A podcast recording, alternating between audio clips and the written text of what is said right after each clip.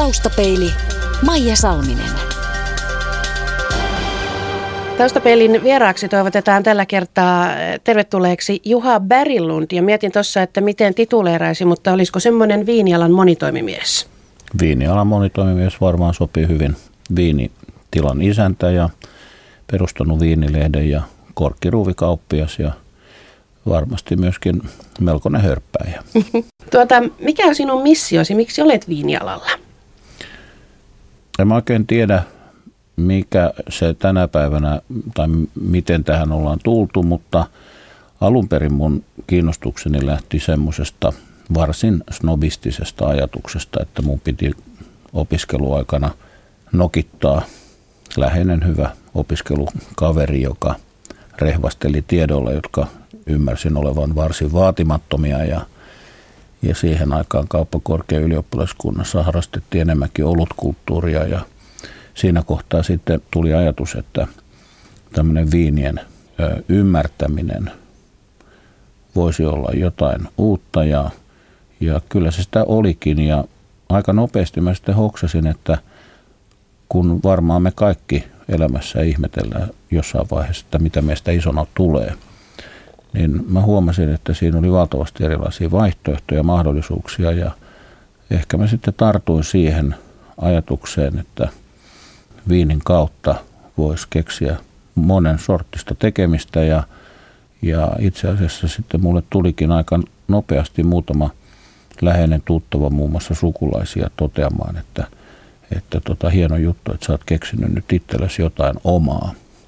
No se innostus oli niinkin perusteellista, että ostit sisarustasi kanssa vuonna 90 viinitila Ranskasta Bordon kaupungin läheltä ja nyt parikymmenen vuoden jälkeen, niin oliko hyvä ostos?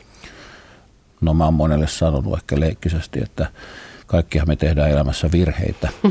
Ja tota, jos mun pitäisi tänä päivänä tehdä se päätös uudestaan ja tietoisena siitä, että minkälaisiin asioihin se johtaisi ja minkälaisia ongelmia siinä niin kuin vastaan tulisi, niin ei mulla olisi koskaan ollut pokkaa sitten pyytää kahta sisarta niin ainakaan mukaan. Mutta tuota, onhan se ollut mulle hirveän rikas ja monipuolinen kokemus ja on sitä edelleenkin ja jokainen sadonkorju on hyvin erilainen ja se on oman sorttisensa elämäntapa. Koska tulee sitten vuodessa se kohta, jolloin ajattelee, että kyllä sittenkin on tämä homma kannattanut? No yleensä sadonkorju on tämmöinen klimaksi, että tänä vuonnakin noin vajan kahden kuukauden ajan niin olin siellä Bordeauxssa elokuun lopulta tuonne lokakuun 20. päivän tienoille suunnilleen ja kyllä me ollut, että meitä varmaan siellä noin 50 suomalaista se tänä ajankohtana erilaisia pituuksia, niin poikkesi sitten poimimassa rypäleitä ja auttamassa kellarissa, että se on oman sorttisensa elämäntapa, sanoisin näin. Miten suomalainen viinin, viininviljelijä otetaan vastaan Ranskassa, kun sehän voisi ajatella, että se on vähän sama kuin menisi Eskimoille opettamaan iglurakentamista? Kyllä Bordeaux on aina ollut hyvin kansainvälinen paikka, että, että Bordeauxssa on ollut ulkolaisia aina. Ja, mutta kyllä siitä huolimatta kyllä meihin suhtauduttiin aika varauksellisesti silloin vuonna 1990, kun tämä tila sitten hankittiin.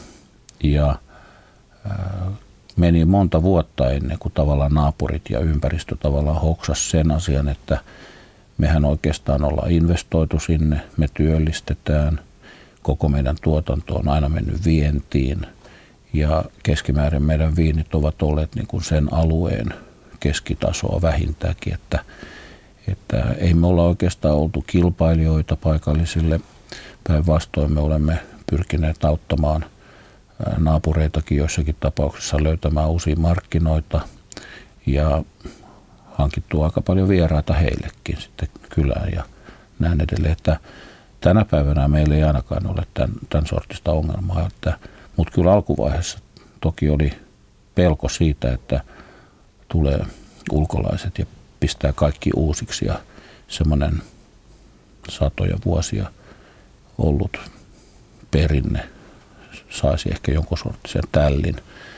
että se Rionssin kylä, jossa tämä Chateau Carsanin viinitila sijaitsee, niin se on vanhaa roomalaista asutusta. Että siinä on pari tuhatta vuotta asuttu siinä meidän ympäristössä, että se pistää myös vähän miettimään, että minkälainen, missä me oltiin täällä tuota, Pohjolassa silloin pari tuhatta vuotta sitten. Kyllä, kyllä.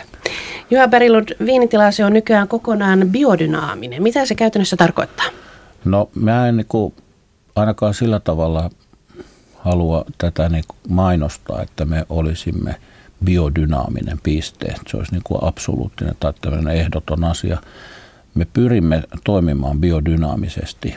Ja tämä biodynaaminen voidaan ehkä ajatella, että se olisi tämmöisen niin kuin luomutuotannon vähän vielä semmoinen ekstrem laji, jossa nyt ei pelkästään vältetä erilaisten rikkaruohonmyrkkyjä tai hyönteismyrkkyjä muiden kemiallisten aineiden käyttöä, vaan siihen liittyy myöskin ajatus siitä, että, että voidaanko auttaa sitä kasvuympäristöä toimimaan tehokkaammin ja paremmin. Ja myöskin esimerkiksi tämmöinen asia, että ei pelkästään vuorokauden ja vuoden aikoja oteta huomioon, mutta esimerkiksi kuun kierto on, sillä on niin selvä merkitys. Öm, tämmöinen biodynaaminen touhottaminen, jos mä käyttäisin tällaista sanaa niin kuin minun kohdalla siitä, niin ehkä se on minulle ainakin enemmän tämmöistä paluuta vanhan kansan oppeihin, jossa esimerkiksi Suomessahan tiedetään, että koska sydäntalvella kaadetaan puut, kun mm. tehdään mökki, tai koska vihdat tehdään, jos halutaan joulusaunaan sitten saada vihdat. Tässä on mun mielestä hyvin paljon samanlaista tässä meidän tapauksessa. Ehkä mä voisin ottaa vielä tämmöisen esimerkin, että silloin kun me mietittiin tähän hommaan alun perin lähtemistä ja tehtiin pieniä kokeita, niin mulle sitten sanottiin, että jos mä ruiskutan nokkosteetä määrätylle palstalle, voidaan olettaa, että se nokkosen, nokkosteen ruiskuttama alue, niin todennäköisesti siinä on kypsempiä rypäleitä kuin semmoisella paikalla siinä vieressä, johon niitä ei ole ruiskutetta nokkosteita. Ja, ja nokkonenhan edistää ihmisissä aineenvaihduntaa ja kyseessä ei ole pelkästään aineenvaihdunnan tehostaminen ihmisten ja elukoiden kohdalla, vaan kyllä se myöskin edistää kasvin näiden erilaisten nesteiden liikkumista, joka taas sitten osaltaan johtaa siihen, että rypäleet kasvissa tämmöisessä viiniköynnöksessä kypsyvät aikaisemmin ja tehokkaammin. Ja näin se on kyllä selvästi ollut niin kuin nähtävissä. Ja mä luulen, että tämmöiseen biodynaamiseen ajatukseen aika monet liittää jopa lähes uskonnollisia ajatuksia, mutta minulle nämä toimenpiteet ovat puhtaasti työkaluja pyrkiä tekemään tuotteita, jotka minun mielestäni ovat parempia. Taustapeili. Mä luulen, että tässä on semmoinen myöskin, kun mä täällä Suomessa sitten kollegani Antti Rintahuumon kanssa maistan Alkon repertuarin käytännössä vuosittain läpi ja vähän muitakin viinejä sokkona. Ja on tullut huomattua, että monet uuden maailman, niin sanotut uuden maailman viinialueiden viinit maistuvat aika lailla toinen toistensa kaltaisilta – niin on alkanut syntyä tällainen ehkä vastareaktio sit siihen, että pyritään tämmöiseen alkuperäiseen ajatukseen ja semmoiseen, jossa niin kuin, tavallaan mä yritän, mä luulen, että mitä vähemmän me joudutaan tuolla viinitilalla tekemään erilaisia toimenpiteitä, ohjaamaan sitä prosessia tai sitä viiniä, sen syntymistä, niin sen alkuperäisempi tuote me saadaan me pyrimme eroon sellaisesta ajatuksesta, että me tehtäisiin vain barbinukkeja, jotka ovat täydellisiä ja näin edelleen. Että enemmänkin me kyllä haetaan määrättyä rososuutta ja sitä ennen kaikkea sitä alkuperää. Ja mä luulen, että tämä on semmoinen asia, että jossain vaiheessa kaikki alkavat ehkä etsiä enempi juuriaan. Ja mä olen ehkä nyt tullut tämmöiseen vaiheeseen nähnyt valon, jos näin voidaan, näin voidaan sanoa. Aivan. Apropo uusi ja vanha viinimaailma, se uusi on mennyt ainakin myyntiluvuissa ohi. Esimerkiksi chileläisiä punaviinejä myydään alkossa paljon enemmän kuin ranskalaisia.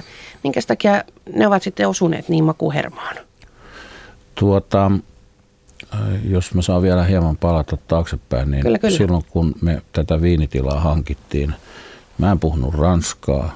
Mä olin kyllä kova juomaa, mutta enemmän viinin tekemisestä juuri ymmärtänyt. Mä olin ollut parina syksynä tämmöisenä kellarirottana tutustumassa siihen, kuinka viiniä tehdään mm. Ranskassa. Ja tuota, mietittiin sitten sisarieni kanssa ja lankomieheni Saken kanssa muun muassa sitä, että millä ihmeellä me voitaisiin pärjätä. Ja me silloin hoksattiin, että Suomeen oli ensimmäiset australialaiset viinit juuri tulossa. Ja nähtiin, että se, tästä tulee niin kuin valtava juttu emme silloin osattu aavistaa, kuinka iso juttu siitä sitten oikeasti tulikaan. Mutta uudessa maailmassa, jota mä nyt tarkoitan muun muassa juuri Chile, Australia, Etelä-Afrikka ja niin edelleen, niin näissä maissahan ne viinin valmistuksen tai oikeastaan rypäleiden viljelemisen olosuhteet ovat erinomaiset. Ja tota, aika monessa näissä maista on myöskin työvoimasaanti ollut helppoa ja, ja halpaa. Australialaiset kyllä kehittivät tämmöisen niin kuin uuden maailman teknologian, jossa he pyrkivät tekemään hyvin teknisesti juuri tämmöisiä Coca-Cola-saatiosorttisia viinejä. Ja, ja Australiassa varmaan juuri sen takia, että työvoima siellä ei ollut halpaa, mm. joten koneellistettiin ja me- mekanisoitiin asioita. Mutta tota, jos mä olen esimerkiksi jossain vaiheessa, muistan käyneeni Chiilessä ja kysyin sitten, että minkälaiset kustannukset on, niin olikohan se niin, että pari dollaria per päivä oli palkka. Vertasin sitä sitten palkkaa, joka me saatiin Bordossa maksaa tuntipalkka, niin siinä ei ollut yhden pilkun, vaan siinä aikaan kahden pilkun ero. Mä uskon, että tämä tilanne on varmasti pitkälti muuttunut. Mutta esimerkiksi Chile on aivan ihanteellinen viiniköynnösten ja rypäleiden kasvualue. Et siellä on tasaiset olosuhteet ja Andelta tulee vettä ja, ja keinokastelu onnistuu ja silti saadaan viileät työt ja lämpimät aurinkoiset päivät, niin, niin kyllä mä olen heille aika kateellinen joissakin kohtaa kieltämättä, mutta, mutta eh, ehkä vielä voisi niin sanoa se, että tämä uusi maailma on kun se on lähtenyt tavallaan, vähän niin kuin minäkin silloin lähdin, lähdin että ei ollut tavallaan semmoista mitään perintöä, niin ei ollut kivirekeä myöskään ja, ja silloin saattoi alo- aloittaa tavallaan puhtalta pöydältä. Mutta tuota, eurooppalaiset viinit, jotka saavat alkuperän mukaan nimen käytännössä, niin nehän ovat enemmän tai vähemmän ruoan kanssa suunniteltu tarjottavaksi – ja oikeastaan useasti vasta se ruoka saa nämä viinit niin sanotusti laulamaan. Mm. Että ne ovat useasti aika kovia ja karheita ja tylyjäkin, jos ollaan niin sanotusti raakana juotuna. Ja taas vastaavasti niin kuin uudessa maailmassa pyrkimyshän on tehdä viinejä, jotka on helppoja juoda. Useasti mä sitten kyllä sanoin, että ne on aika helppo myöskin unohtaa sen jälkeen. Mutta että uuden maailman viinit ovat helposti lähestyttäviä ja ne ovat myöskin useasti aika edullisia. No kuinka kannattavaa teidän toimintanne Ei se ole kannattavaa, enkä mä ole koskaan tota, voinut sitä rahallisesti sillä tavalla pitää minään se oli se suks, juttu. sukseena. Mm. Ei, mutta mulla on ollut siis hyvin poikkeukselliset edellytykset tehdä elämässäni asioita. Ja siitä mä olen tietenkin hyvin kiitollinen ja nöyrä sen asian edessä ja, ja yrittänyt sitten käyttää tavallaan tilaisuutta hyväksi. Mutta ehkä vielä tähän, jos ihan ensimmäiseen kysymykseesi, että, että mikä mun missio on, niin mä ehkä sanoisin näin, että, että viini on mulle ehkä enemmänkin työkalu. Ja mä oon huomannut, että viinissä on analogia melkein mihinkä tahansa. Ja kun mulla on ollut mahdollisuus tutustua – viinialueisiin ympäri maailmaa ja, ja tuota, eri puolilla maailmaa vierailla ja, ja nähdä, niin siellä aina niin oppii asioita ja huomaa, että hetkinen, no monessa muussakin elämän asiassa löytyy oivaltaa paljon tämmöistä. Ja mä oon pyrkinyt sitten tavallaan tämän asian, jonka mä olen jossain ehkä sitten oppinut tai oivaltanut tai kuvitellut boniavani, niin pyrkinyt kuitenkin joko Viinilehdessä, jota olen julkaissut vuodesta 1989 lähtien, tai erilaisten messutapahtumien yhteydessä, tai juuri eri kirjojen kautta, ja, ja myöskin siellä viinitilalla Karsäinissä, taikka erilaisissa seminaareissa ja luento- tai maistelutilaisuuksissa. Et mulla on niin ollut aika monenlainen mahdollisuus sitten ehkä tavallaan oksentaa tämä asia ulos ja saada se jossain julki. Tuosta peilin vieraana on viinialan monitoimimies Juha Berilund. Millaisille ihmisille viinitilan hankinta sopii, jos jätetään nyt se rahapuoli pois? Ainakin pitää olla kärsivällinen, eikö niin? No mä oon kyllä sanonut käytännössä kaikille, jotka on tullut mua tapaamaan tässä asiassa, mä sanon, että unohda se koko homma, että vaikka sä kuinka kalliita viinejä ostasit, niin se tulee aina halvemmaksi. ja tota, mutta kenelle to, tämmöinen sopii? Siis se on elämäntapa ja mon, siis onhan mulla tuttuja, jotka ovat hankkineet viinitiloja tai jotain muita ää, maatiloja. Ja kyllähän se niin kun antaa sitten hyvin vahvan tämmöisen tuntemuksen myöskin siihen, että tavallaan jossain vaiheessa meikäläinenkin nykypäivänä sitten kumiterä lantsarit jalassa tuolla Tarpoo savessa, niin semmoisen omanlaisen tuntemuksen, että kyllä mä niin ajattelen tänä päivänä, että olisi aika vaikea luopua siitä tilasta, mitä on kohta 25 vuotta niin kuin katsellut ja ja pyrkinyt jollain tavalla edistämään. Viinitila kuulostaa myös romanttiselta, mutta kyllähän se lantsarihommaa on, eikä sitä semmoista, äh, sitä jotain muuta, mitä siihen liitetään. Niin, ja lantsarithan on myös hyvin romanttisia ajatus. että, tota, mulla kävi tänä vuonnakin useita kavereita. Mulla on nyt ensimmäinen, ensimmäinen tänä Land Rover tänä kesänä ollut siellä käytössä ja monet ihmiset ajattelevat, että vau, toi on niin kuin hienoa pääsee tällä. Ja kieltämättä se, mäkin sain siitä kyllä sellaista fiilareita kyllä. Ähm, mutta kyllähän se on ihan samanlaista työtä kuin mikä tahansa muukin yrittäminen. Että, että se, minkä mä olen näin markkinointiekonomina varmaan unohtanut liiaksikin, on ollut se, että vaikka tuote olisi keskinkertainen tai vähän parempikin, niin sekin täytyy kuitenkin aktiivisesti myydä. Ja mä olen aika monesti, täytyy tässä nyt todeta, niin ehkä huono myyjä tai ainakin huono tuputtaja. Ja tuota, myöskin voi sanoa näin, että, että viimeisten vuosien aikana se tila on oleellisesti pienentynyt. Se oli pahimmillaan noin 60 hehtaaria ja 420 000 pulloa tuli huippuvuonna 1996, mitä tuotettiin.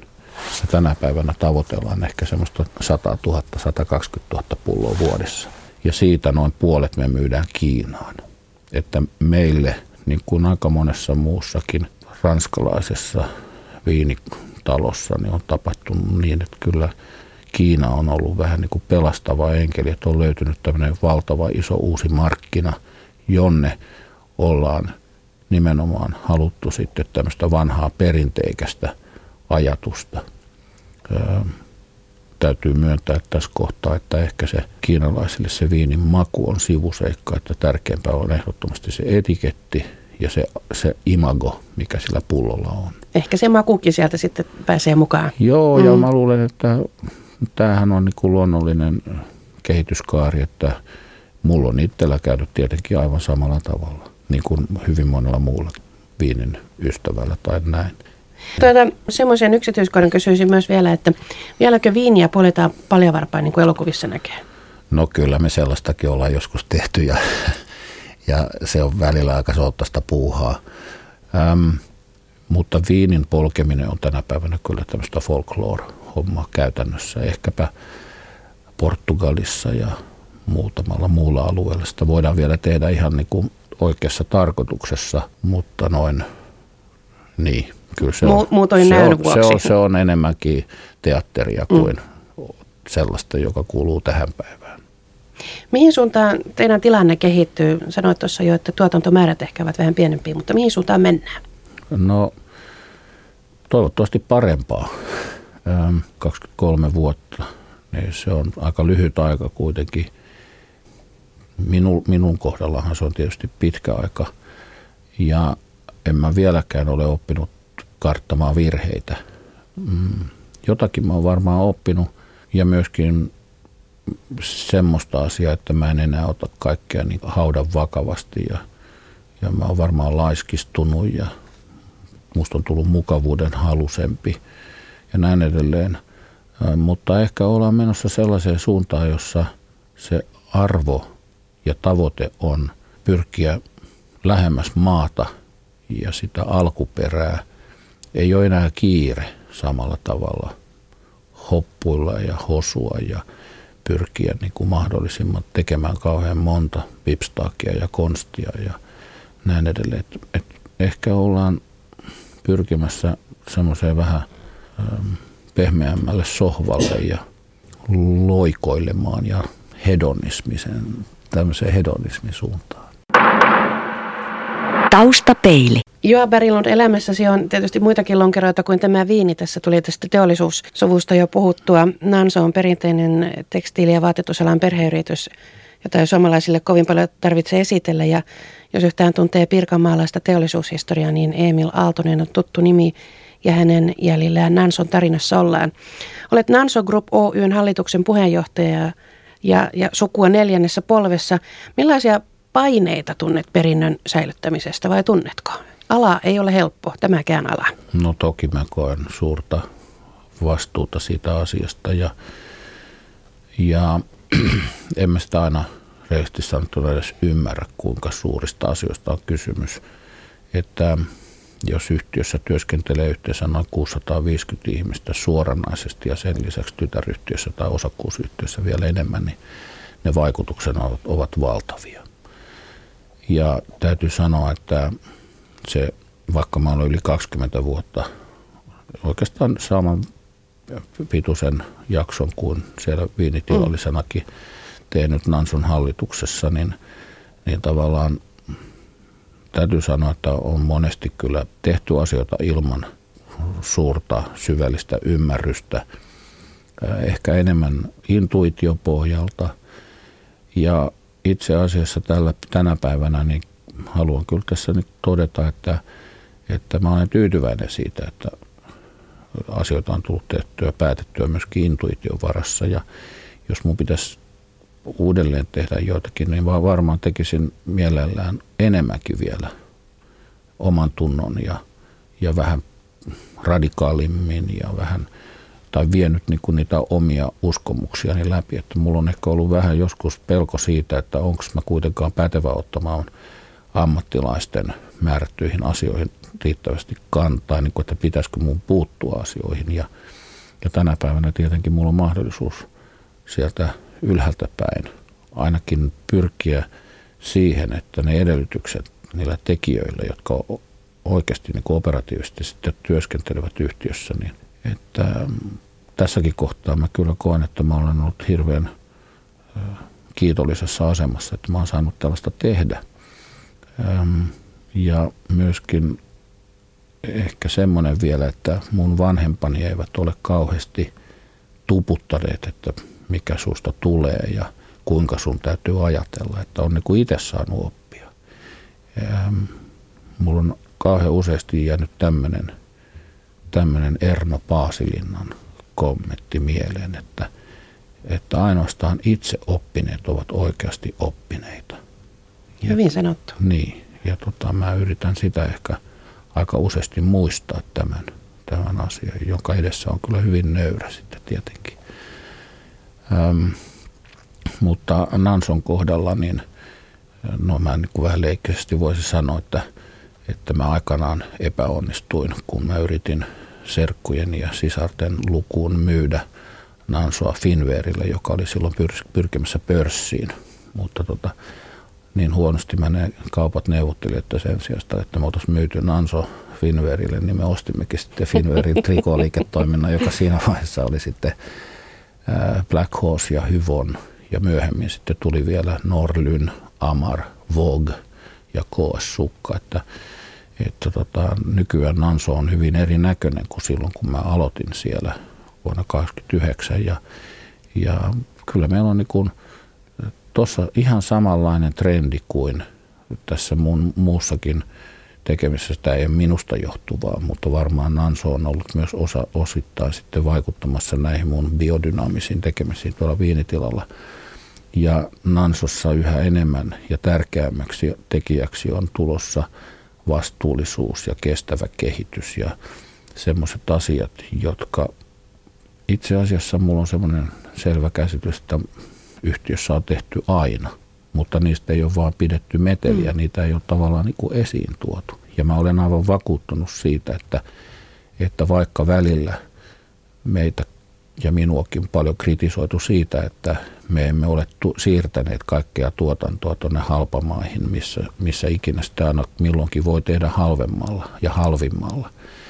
Niin jonain päivänä tästä lähituotannosta ja tästä lähi, lähellä tekemisestä, niin me tullaan kyllä vielä saamaan se, se hyöty irti se voittaa lopulta. Niin, että mm. mä en tällä niin kuin sano sitä, etteikö Nansossa tänä päivänäkin ostettaisi tuotteita ulkoa, niin sanottua sourcingia, mutta tähän sit liittyy myöskin tämmöinen vastuuntunto siihen, että ne yhteistyökumppanit, joita meitä, joiden kanssa me työskennellään vaikkapa Kiinassa tai Turkissa ja näin, niin heillä on hyvin tarkat standardit myöskin, joidenka – jotka heidän täytyy täyttää, tämmöiset sertifikaatit, sertifioinnit.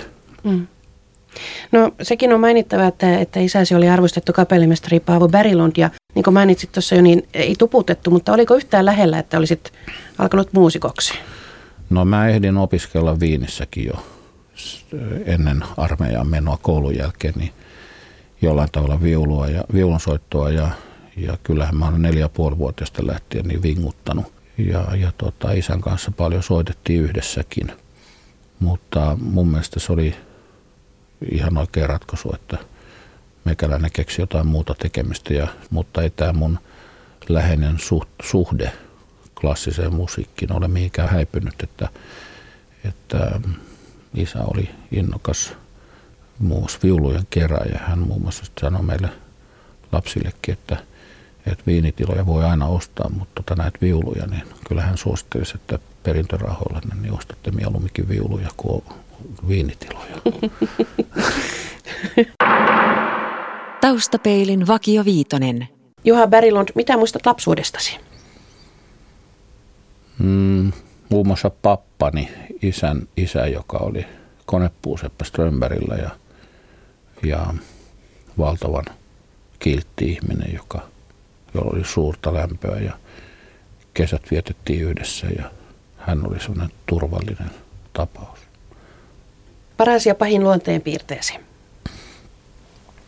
Ehkä mä olen aika äkkipikainen ja, ja myöskin joskus liiankin pitkä vihainen.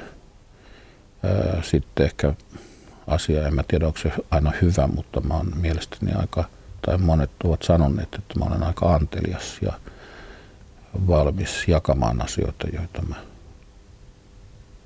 saan kokea. Millaisten ihmisten seurassa viihdyt? Varmaan originellien ja, ja sellaisten, joilla on jotain sanottavaa. Ää, toki myöskin ihmisten kanssa, jotka olen tuntenut pitkään ja joiden kanssa olen kokenut paljon yhteisiä asioita. Missä olet mielestäsi onnistunut parhaiten? Ehkä mä oon onnistunut kehittämään jotain uutta tai keksinyt uusia tapoja ja ollut siinä asiassa sitten riittävän jäärä, että mä en ole ehkä antanut ihan ehti periksi. Ja sitten vielä, millainen on toistaiseksi toteutumaton haaveesi? No en mä tiedä oikein, onko mulla niin kauheasti haaveita. Öm, varmaan tämmöiset asiat kuin ehkä itsestäkin huolta pitäminen niin saattaa tulla tärkeämmiksi ja, ja tietenkin sitten täällä isänä mä katselen mun kahta tytärtäni. Taustapeili.